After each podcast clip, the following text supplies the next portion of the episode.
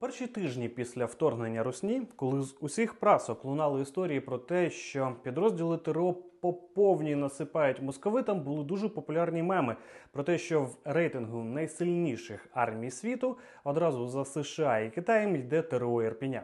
Мій підрозділ теж трішки повоював в Ірпіні, тож напевно і ми дотичні до цих мемів.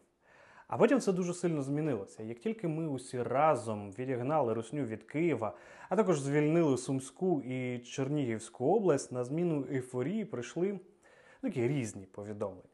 Всім привіт, друзі! Я Антон Голобородько, молодший сержант Збройних сил України. Служу я саме в ТРО, тож спробую поділитися своїм розумінням того, яку роль зіграла територіальна оборона в перші тижні і місяці війни, і яку відіграє зараз.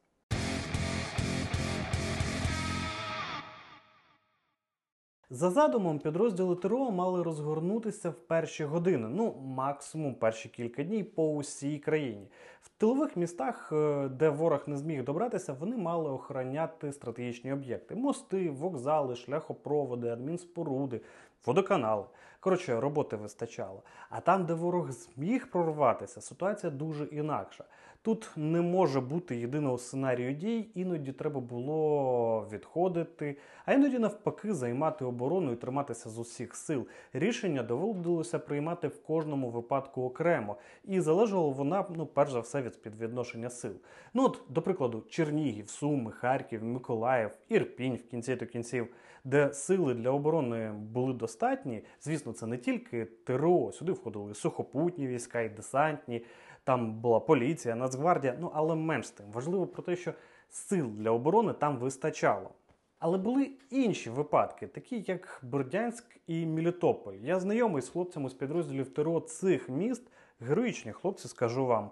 У них просто події дуже сильно по-іншому розгорталися. Вони пробували відбиватися і успішно нищили ворога з перших днів. Але от сили були дуже нерівними. Вони відійшли. Але і зараз продовжують воювати. Тобто вони воюють і б'ють русню, починаючи з березня і без відпочинку до цього дня. В цьому відео ми не будемо розбиратися в тому, чому так трапилось, що підрозділи ТРО і не тільки ТРО часто виявилися недостатньо готовими в момент, е, коли треба було розгортатися за годину. От я вже просто розповідав про історію створення ТРО. Якщо ви не дивилися, дуже раджу за оцим от посиланням, і це вам дасть відповіді на багато запитань. Повернемось в березень, хоч і не без складнощів, підрозділи ТРО свої завдання виконали. А завдання було одне організувати. Повсюдний супротив русні.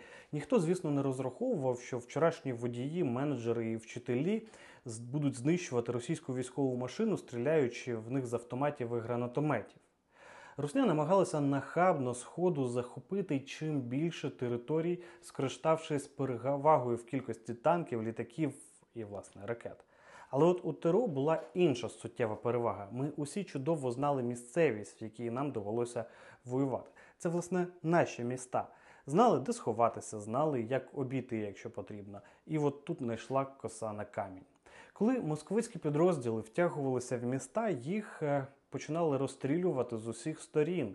Так було в Баштанці. До прикладу, от дуже раджу подивитися відео з учасниками цього бою, де вони детально розказують, як це було. Російські війська, заглиблюючись в Україну, почали в'язнути повсюдно. Їх тили били партизани, колони, постачання палили, а, просунутися вперед вони вже і не могли. І все це поступово починало загрожувати оточенням для їх угрупувань. До речі, коли ми говоримо про ТРО, варто не забувати, що це не тільки бригади і батальйони. Є ще загони добровольців, е, так звані ДФТГ добровольчі формування та громад. Їх теж існує зараз чимало. І якщо батальйони існують в великих містах і в районних центрах, то добровольці захищають якраз свої громади. Ну тобто, ви розумієте, там, де сили територіальної оборони встигли розгорнутися, в русню і справді стріляли з під кожного куща і ледь не в кожному селі. Саме тому вони і пішли. Пішли, поки ще могли піти, поки було не пізно. Як бачите, на цьому етапі підрозділи ТРО зіграли свою роль. Звісно, вони були не одні і часто лише допомагали сухопутним військам чи десантникам, але вони зіграли свою роль. А далі ситуація суттєво змінилася, тому що Русня змінила свою стратегію. Захопити всю країну і одразу вони не змогли. Тотальний опір українців їм не дав. Тому вирішили їсти нас частинами. Саме тому вони зараз знищують наші східні міста і села. У них не виходить їх захопити, тому вони їх рівняють землею. Як ви розумієте, в цій ситуації і роль ТРО мала суттєво змінитися. Вже в квітні мій підрозділ переїхав в Харківську область, бо ну не можна воювати з Руснею в Києві, коли вони намагаються захопити Харків. Насправді українське законодавство дозволяє використовувати підрозділи ТРО, так би мовити, не в себе вдома, а в інших районах і областях. Тим більше ситуація цього справді вимагає. Московити кинули все, що в них є на схід і південь України. І як би не прикро було це розуміти, але навіть після усіх величезних втрат, які вони понесли, вони все ще мають перевагу в броньованій техніці, артилерії, як ствольній, так і реактивній, в авіації. Проте це ви і без мене знаєте. Звісно, з цим наша армія працює невпинно, і кожен е, знищений склад, підірвана бойова машина вирівнюють наші сили, але все це відбувається ну от ну не миттєво. Орди московитів е, треба стримувати, бо перефразовуючи знаменитий вислів.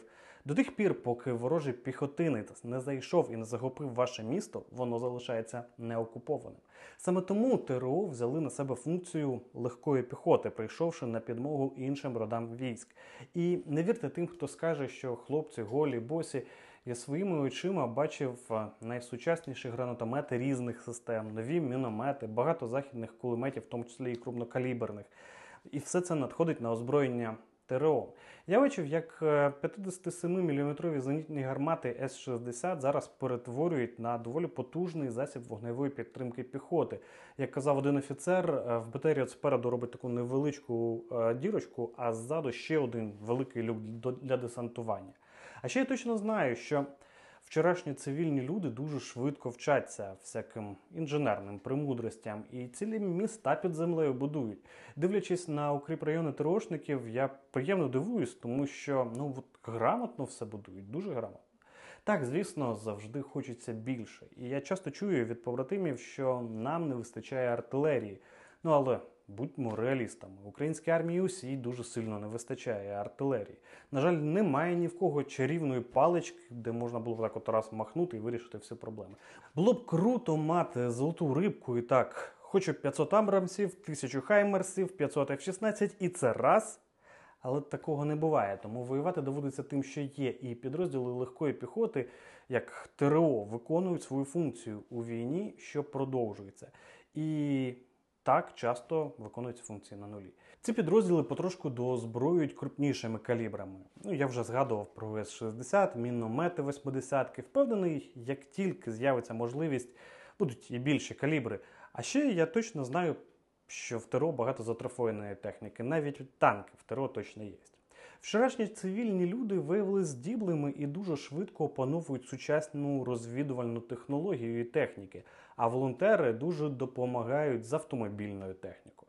Так, все непросто, і такою непростою ціною нам дається наша незалежність. І я точно впевнений, в цій війні усі разом ми таки зможемо відбитися від русні. А коли це відбудеться, ну коли б це не було, ми зробимо висновки і почнемо думати над тим. Як боронитися в майбутньому? З вами був Антон Голобородько і сподіваюсь до скорої зустрічі.